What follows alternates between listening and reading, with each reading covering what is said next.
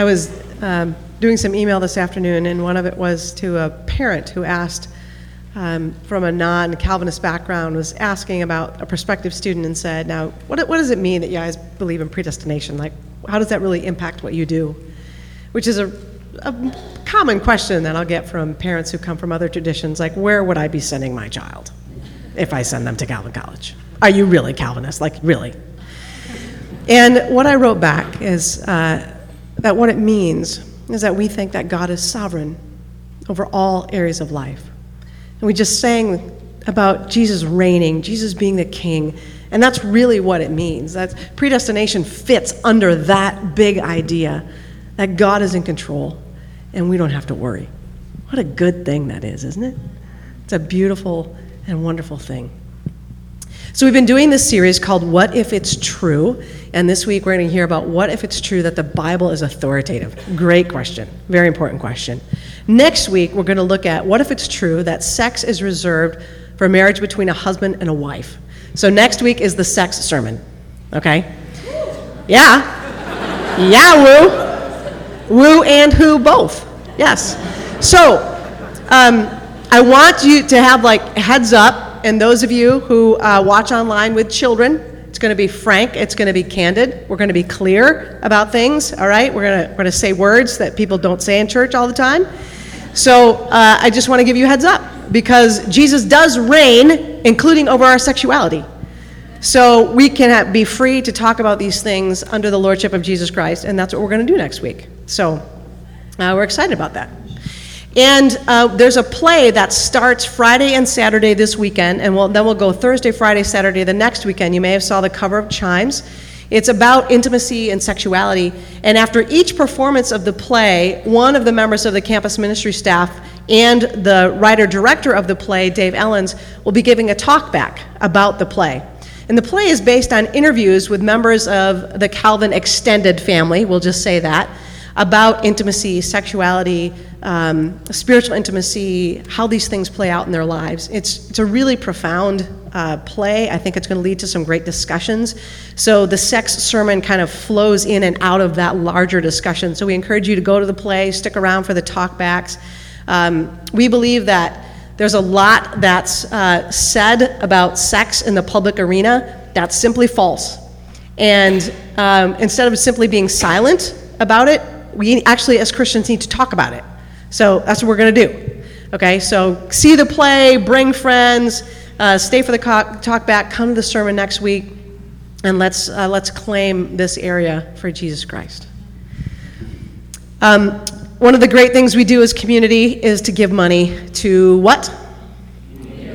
A community care fund. Every Sunday we take an offering it's students helping other students. So when we have someone who's in a time of crisis, has a funeral, has in financial need, um, needs a root canal, we've had, um, we're able to give to that student so that he or she is able to not worry about money when they've got other things on their mind. And you guys are making a difference. So thank you for your faithful contributions to the Community Care Fund. And our uh, worship servants will take the offering now.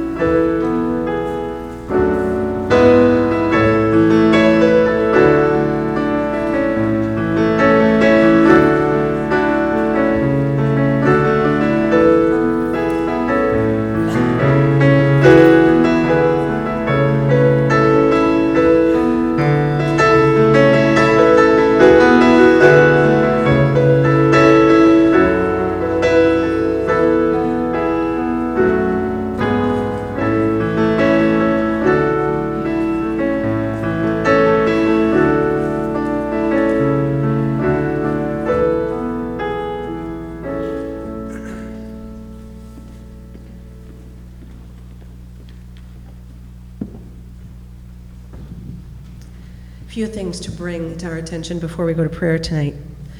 Christina Drost, who's a freshman from Denver, her father, Doug, who's just in his early 50s, suffered a stroke this week. Um, very unexpected, um, very concerning for the family. He's paralyzed on the right side, he's having difficulty speaking. Uh, Christina hopes to fly home this weekend, um, but kind of depends on how the rest of her life goes. So we're going to be praying for Christina and her family. And then Nikki Joseph, some of you know her mom was in hospice care and her mom succumbed to cancer on Saturday. And so we're going to be praying for Nikki this week as she goes to be with her family and gathers. We're continuing to pray for our brother Paul Bursma as he recovers from uh, the serious lung infection that he had that had him hospitalized, and we're eager to have him back. And then I need to let you know about a tragedy that happened in Sioux Falls, South Dakota. This is a an extended Calvin family. So we have a number of students from South Dakota, from Sioux Falls area. And there was a member, there was a Vollmer family. They were driving to a basketball game, and all four of them were killed, leaving one daughter who's a student at Northwestern University in Orange City. And so Brittany is that student, and she has lost her mom, her dad, and her younger brother and younger sister all in one accident. So Jim, Julie, Alyssa, Caleb, Vollmer have gone to be with the Lord, and Brittany is a student like you. And so tonight we're going to be praying for that family and that extended community and those from uh, the Calvin family. This was Josh Davis who sent this to me because he's from that area. And they're just in shock in, uh, in that whole area. So we're going to lift them up tonight. Will you pray with me?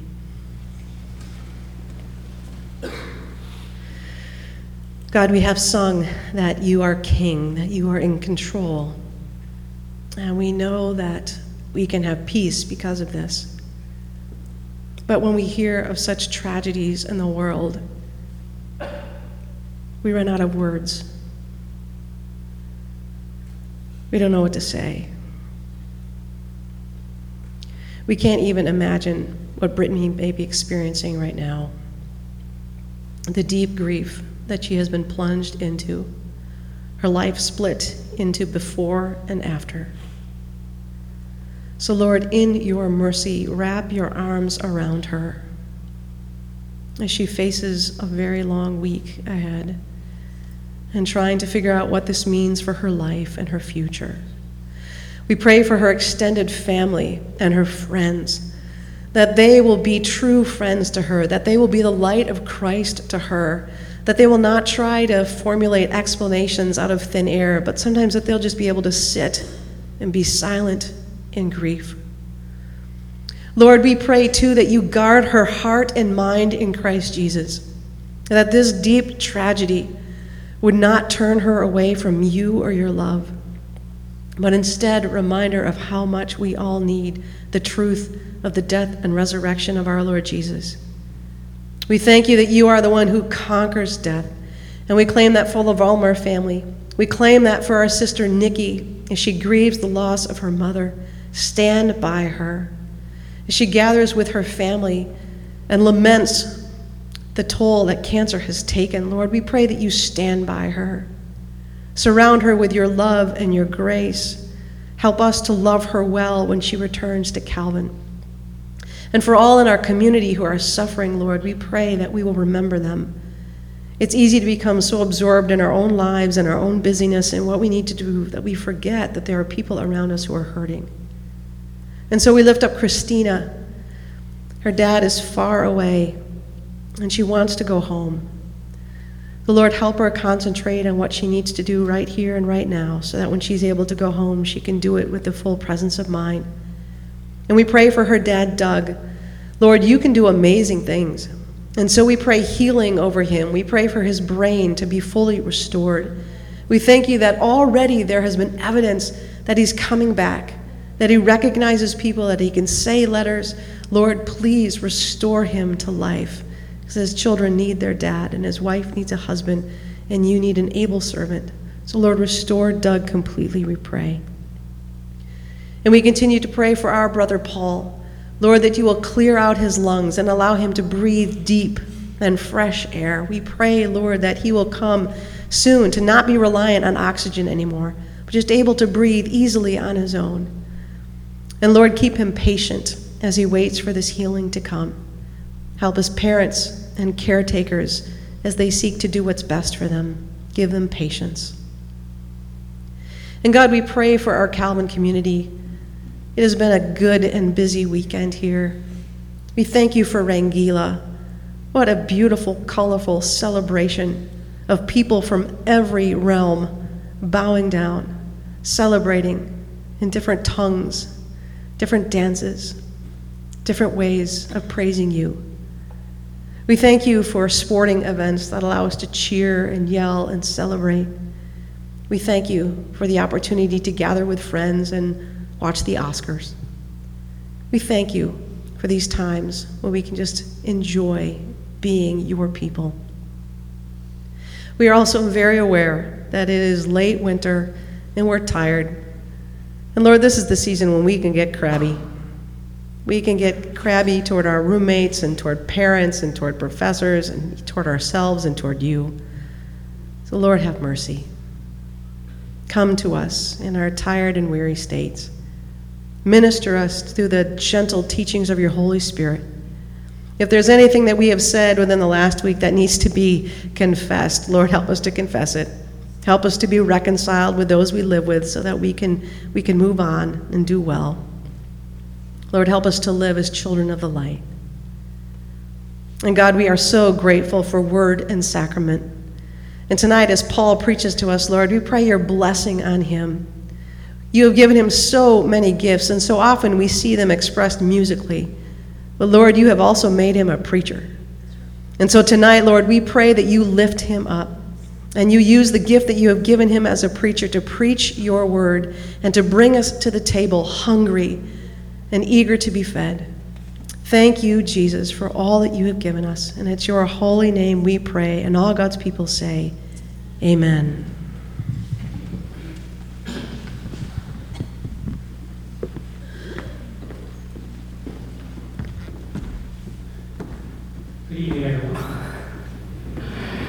Tonight we are going to look at a portion of Scripture in Hebrews. If you want to open up your Bibles and turn there, you can find it on 970. 970 in the chair Bibles. We're going to look at Hebrews chapter 1, verses 1 through 5. Page 970.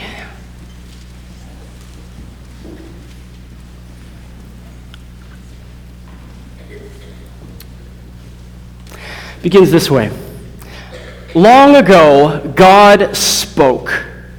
God spoke to our ancestors in many and various ways by the prophets. But in these last days, He has spoken to us by a Son, whom He appointed heir of all things, through whom He also created the worlds. He is the reflection of God's glory and the exact imprint of God's very being. And he sustains all things by his powerful word. When he had made purification for sins, he sat down at the right hand of the majesty on high, having become as much superior to angels as the name he has inherited is more excellent than theirs. For to which of the angels did God ever say, You are my son? Today I have begotten you. Or again, I will be his father, and he will be my son. This is the word of the Lord. Thanks be to God.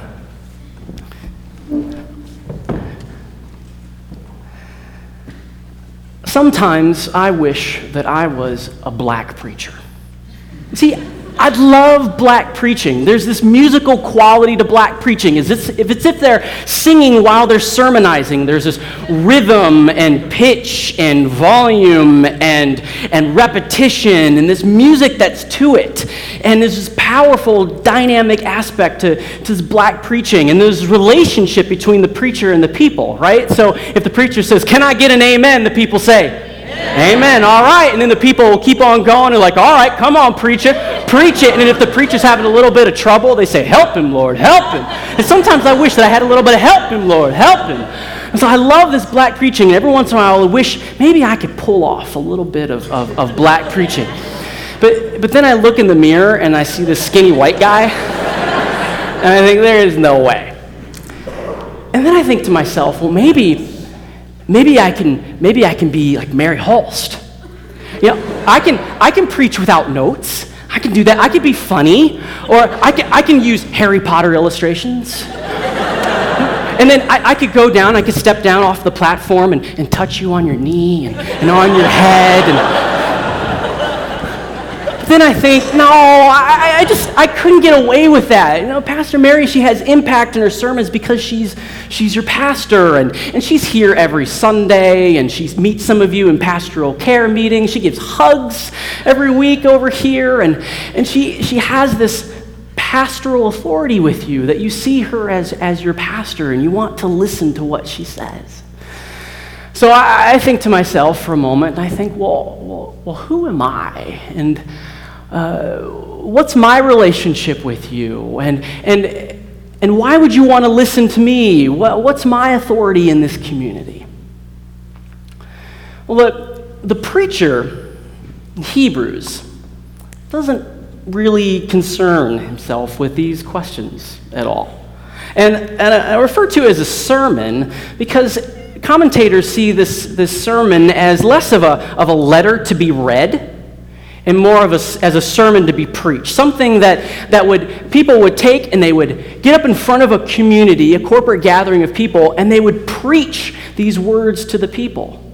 But the, the, preacher of Hebrews really doesn't tell us who the, the preacher is. Is he a Jew? Is he a Greek? Is he an apostle? Is he a he? We don't know. The preacher doesn't say anything about himself. He's not like Paul, who says at the beginning of his letters, I, Paul, an apostle of Jesus Christ, or, or Peter, I, Peter, an apostle of Jesus Christ, or James, I, James, a servant of the Lord. He doesn't give us indica- any indication as who he is as a preacher. But what we do read at the beginning of Hebrews is that long ago, God spoke. The preacher here is less interested in himself as a preacher and more interested in God as one who speaks to his people. Long ago, God spoke to our ancestors in many and various ways by the prophets. God speaks, and the, and the preacher wants to emphasize this as a fundamental aspect of God's relationship with his people. He is a God who speaks, and his people are a people who listen. And we see this throughout Scripture. If you want to turn with me back to Genesis chapter 1, we have right at the beginning God speaking in verse 3. God said, Let there be light. And there was light. In verse 6, and God said, Let there be a dome in the midst of the water, and let it separate the waters from the waters. Verse 9, and God said. Verse 11, then God said. Verse 14, and God said. And it keeps on going until it climaxes in verse 26. And it says, then God said, let us make humankind in our image. God spoke, and the worlds came into being. God spoke, and, and humanity was formed. God speaking is fundamental to his relationship with creation and with us. Then we go on into the story in Genesis chapter 12. God speaks to Abram. It says there in verse 1 Now the Lord said to Abram, Go from your country and your kindred and your father's house to the land that I will show you. I will make of you a great nation, and I will bless you. God speaks to Abram, and in doing so, he creates an entire nation of people. God speaks to Abram, and in doing so, he jumpstarts a whole process of his redemptive work throughout history. And then we go on even further to Isaiah chapter 41, 583, if you want to turn there. Isaiah 41, and here God speaks in affirmation of his relationship with his people that he is their God and they are his people. In verse 8, it says, May you, but you, Israel, my servant, Jacob, whom I have chosen, the offspring of Abraham, my friend. You whom I took from the ends of the earth and called from the farthest corners, saying to you, You are my servant. I have chosen you and not cast you off. Do not fear, for I am with you. Do not be afraid, for I am your God. I will strengthen you. I will help you. I will uphold you with my victorious right hand.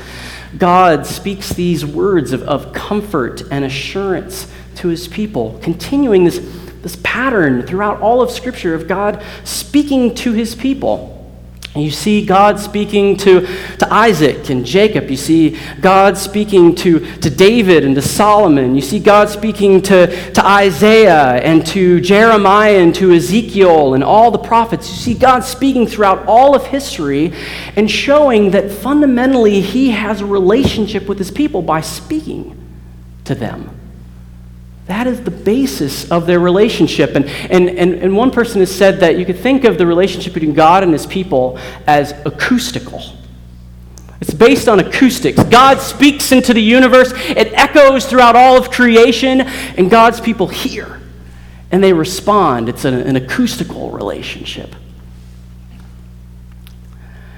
But still, there, there are times there are times when we, we listen to God's word, we, we hear God speaking, and we may have doubts in our minds. We have questions. There are other voices in our world that, that, that may shake our faith about God's speech to us. Does, does God really speak to us? And am I to also to listen and to obey? One one loud voice that we may hear in our world is I'll call a, a scholarly voice. This is a voice that you may hear in your classes or you may have in conversation or read in an article. These questions can raise up some doubts and fears in us. Were Adam and Eve really historical figures? Was there really a flood? Was Moses the author of the first five books of the Bible. Is it better to speak of Deuteronomy as one or really as four with all these different for, uh, sources that were all pieced together? What about Isaiah? Is it better to speak of Isaiah as one or as uh, Isaiah 1 and Isaiah 2? How does all that work out? And we, we hear these conversations, we hear this in class, and, and, and for many of us, this shakes our, our faith. And we wonder is, does God speak through His Word? Is that is the record of God's speech to us is that called into question? It's a loud voice that we hear. Another voice that may speak into our lives is I might call the, the social agenda voice. So, on one hand, you have a group of people who say God's word is against gay marriage. And then you have another group over here, and they lift up the same word and they say God's word is for gay marriage. Or you have one group that lifts up God's word and says, God's word says that we should care for creation and be concerned about global warming. And then another group picks up God's word and says, God's word says that this really is not our home and we should not be concerned about this earth, but look forward to the world that is to come. Or we hear another voice, a group of people who come to us and they say, Well, you know, if you were really listening to Scripture, then you would be a conservative Republican. And another group of people say, well, if you really listen to Scripture, then you'd be a liberal Democrat. And all these different voices and the ways in which people are using Scripture makes us just throw up our arms in disgust and go, is this really God's Word? That people could take God's Word and use it in all these different ways? Does, how does this have authority? How am I supposed to read this Word in any way that I can listen to it and, and respond with any sense of, of confidence? And maybe a, another voice that, that you may experience, a loud voice in our lives, is what I'll call a, a quasi devotional voice. And this is the voice that you have someone who comes to you and says, Oh, I was just reading Psalm 23, the Lord is my shepherd, I shall not want. And I, I just feel like that, uh, that God is calling me to be a shepherd on our floor and lead our floor to places they don't want to go. And you think, did God really say that? Another person comes to you and says, Oh, I was just reading Matthew chapter 6 about not worrying. And I just feel that God is saying to me that, that I really don't need to work hard on my midterms right now because, you know, God's got it covered. He's going to provide for me. You know, or I just, I just feel that God is saying that I'm like Zacchaeus and I need to go find my tree and get up high so I can find Jesus. I, I'm being a little ridiculous here, but you know what I mean. It's the, it's the I just feel that voice. And we begin to wonder when we hear Scripture being used in this way, we're like, well, does, does Scripture's authority in our lives really just rely on how I'm feeling or thinking at any given moment? Does it just rely on the kinds of people that I'm around and what they say and what impressions they're giving? Does God really speak to us in these ways? So these, these voices, they can cause us to, to doubt the authority of, of God's word and scripture. But they do so, they do so because they, they fundamentally miss the way in which God exercises his authority through Scripture. So, God does not exercise his authority through Scripture as a book of historical inerrancy. God does not exercise his authority in Scripture as a book of scientific knowledge. God does not exercise his authority in Scripture as an outline for a social agenda. And for better or worse, God does not exercise his authority in Scripture by telling you who you ought to marry or what major you should have. God exercises his authority in Scripture primarily by a relationship. This is what, what the preacher in Hebrews is telling us. Long ago, God spoke to our ancestors in many and various ways by the prophets. But in these last days, He has spoken to us by a Son. The preacher here is telling us that a relationship with the Son is the center, is the focus, is the, is the heart of God's speech to us. This is how God speaks. He speaks to us by a son. And there are five ways in which the preacher here exalts the excellency of the Son in this spoken word. First, he says, Jesus, or the Son, whom the Father appointed heir over all things. So, God, in creating all things, has taken all of those things and has given them to Jesus, to his Son, as an inheritance. So, Jesus is the, is the owner of all things, we could say. And then going on, it says, Jesus, through whom the Father also created the worlds. So Jesus is not only the owner of all the things that he's inherited from the Father, but actually Jesus was also there at creation.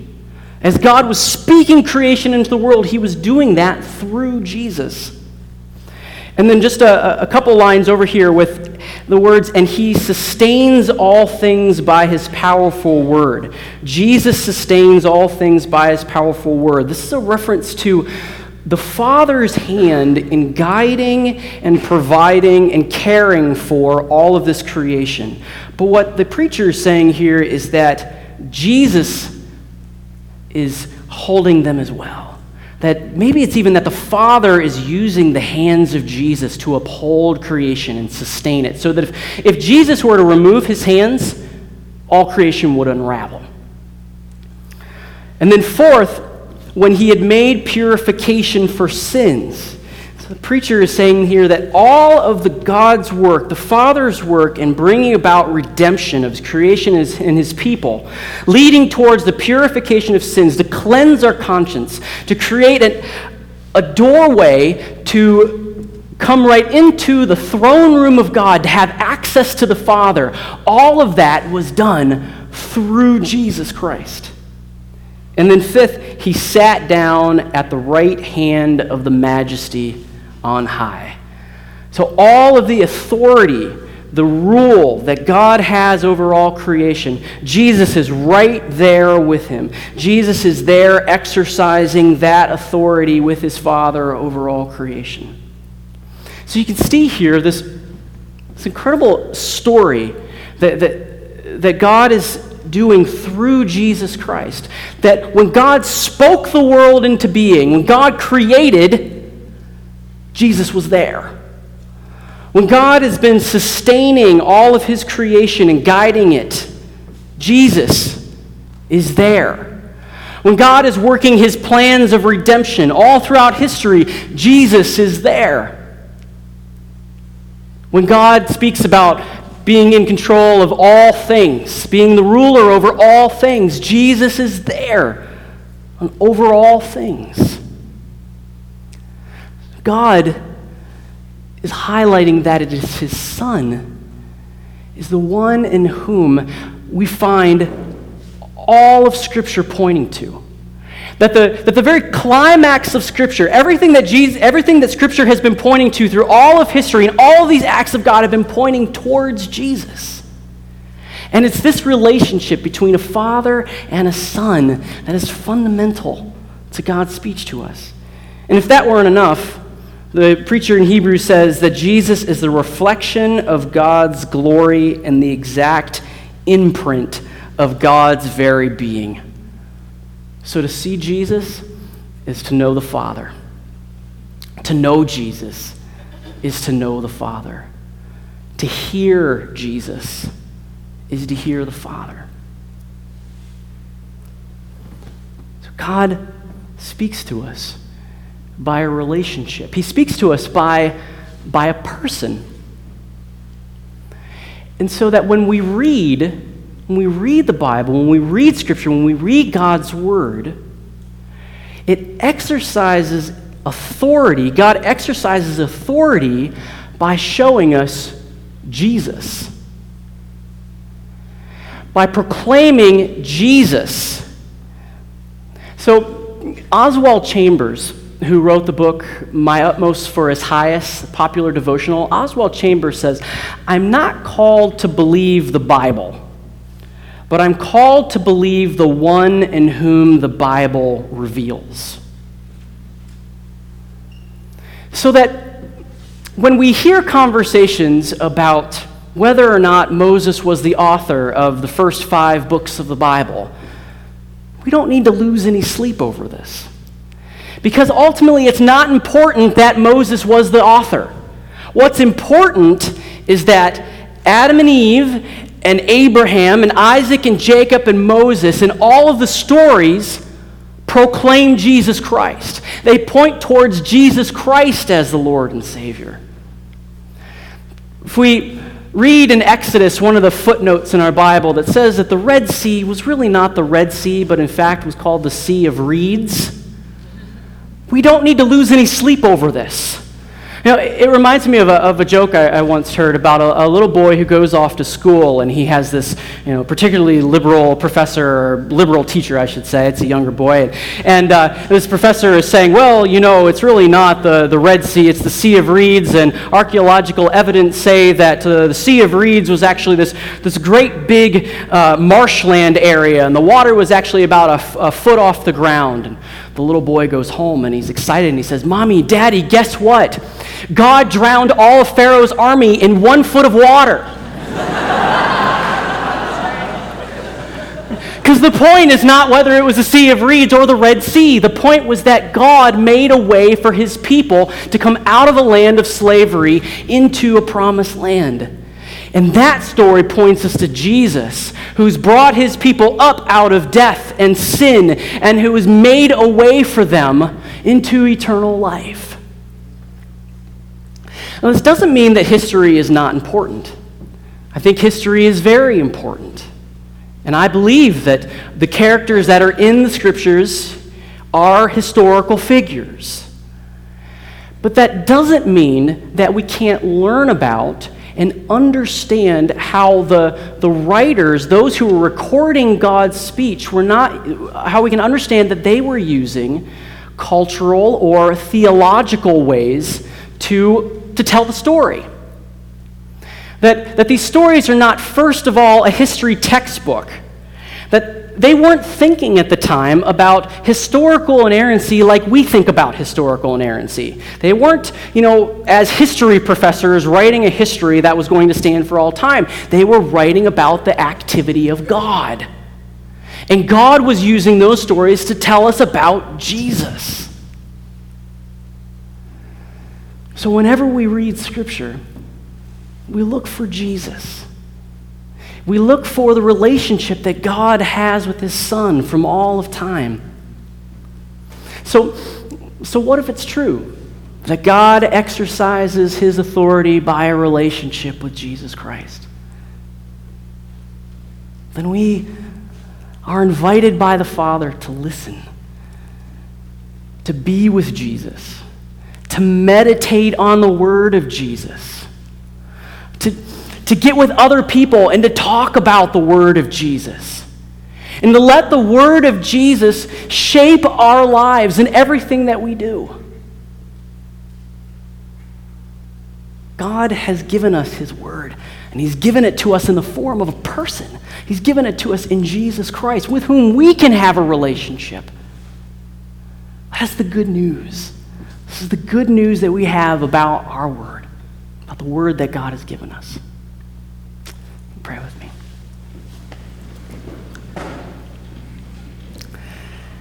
Uh, sing with me if you know this. Open our eyes, Lord. We want to see Jesus, to reach out and touch Him, and say that we love Him.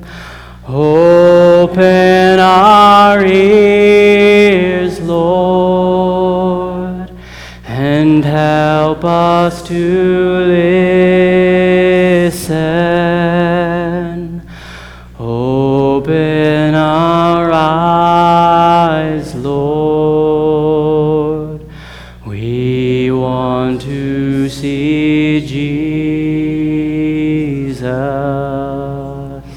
Of God's people say together, Amen.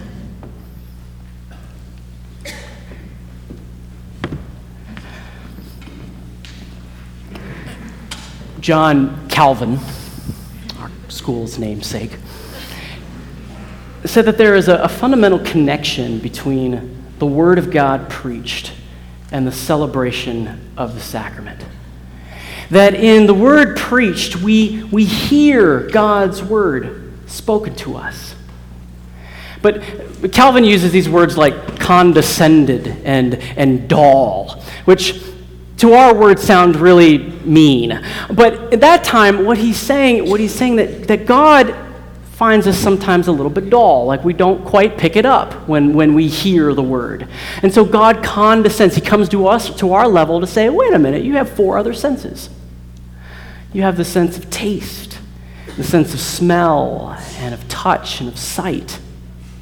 And so God has given us his sacrament, the Lord's Supper, so that we might taste his goodness, to smell his beauty and his fragrance, to be able to, to touch and, and to see that the Lord is, is indeed good.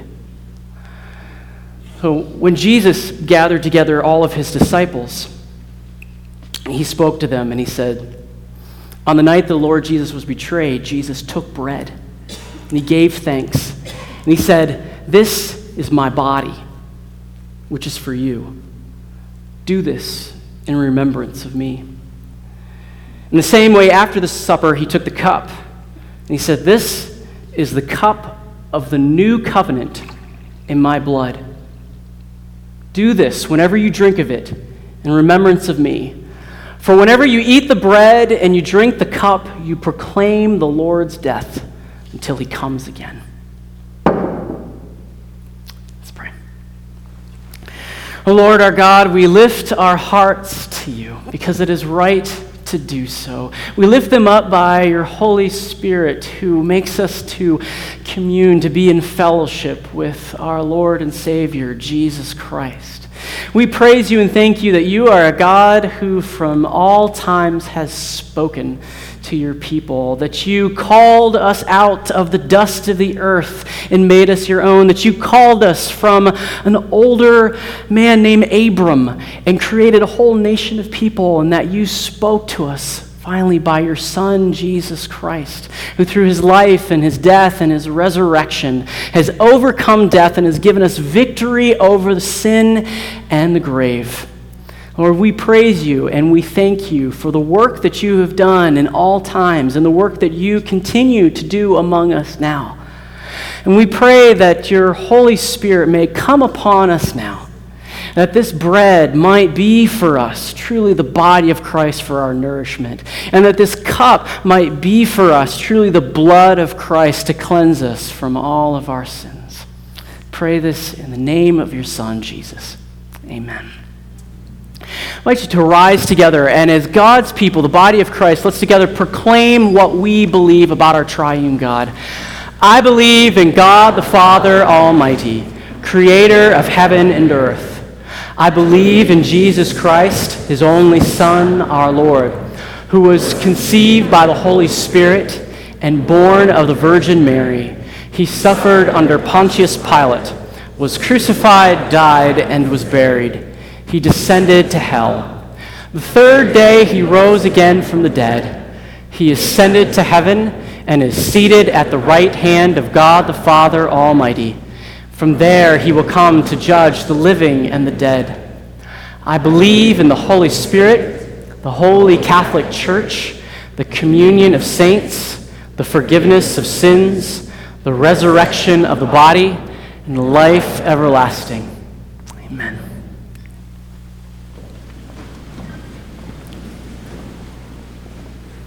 Today, we are blessed to have with us elders and the pastor of Woodlawn Christian Reformed Church. They will be sponsoring our communion tonight. Thank you so much for being with us. Tonight, as we celebrate communion, we'll be coming forward in rows. If you're in these two sections, you come up these two rows. If you're in these two sections, you come in these two rows and then exit out that direction, exit out that direction, then just go back around to your seats that way. I invite you to come up and tear off a piece of bread. And, and if you can see, it's maybe a little hard to see where you see. We have a lot of bread tonight. There's a lot of bread. So I want you to feel free to take a lot of grace along with that bread and, uh, you know, uh, and, and, and take that. You'll hear the words, the body of Christ for you. Dip it in the cup. You hear the blood of Christ shed for you. And, and take it and eat it. Then you may say, thanks be to God or amen or simply be silent if you are not a communicant member in your home church, so if you, back at your home church, you do not participate in the Lord's Supper, and uh, we invite you still to come forward here and participate in the supper, but to receive a, a blessing. And you can make a sign of the cross on your chest, and you'll receive a, a blessing, blessing from the person who is, is giving the bread. Jesus said to us, He says, I am the bread of heaven. Whoever comes to me will never hunger, and whoever believes in me will never thirst. We do not come because we're strong, we come because we're weak. We do not come because we're able, but we come because we are unable. We do not come because we are penitent. We do not come because we are righteous. We come because we are penitent. This is God's feast for his people. He has paved the way. Right? There's no self righteousness here, it's the righteousness of Jesus Christ. Amen. So come to the table.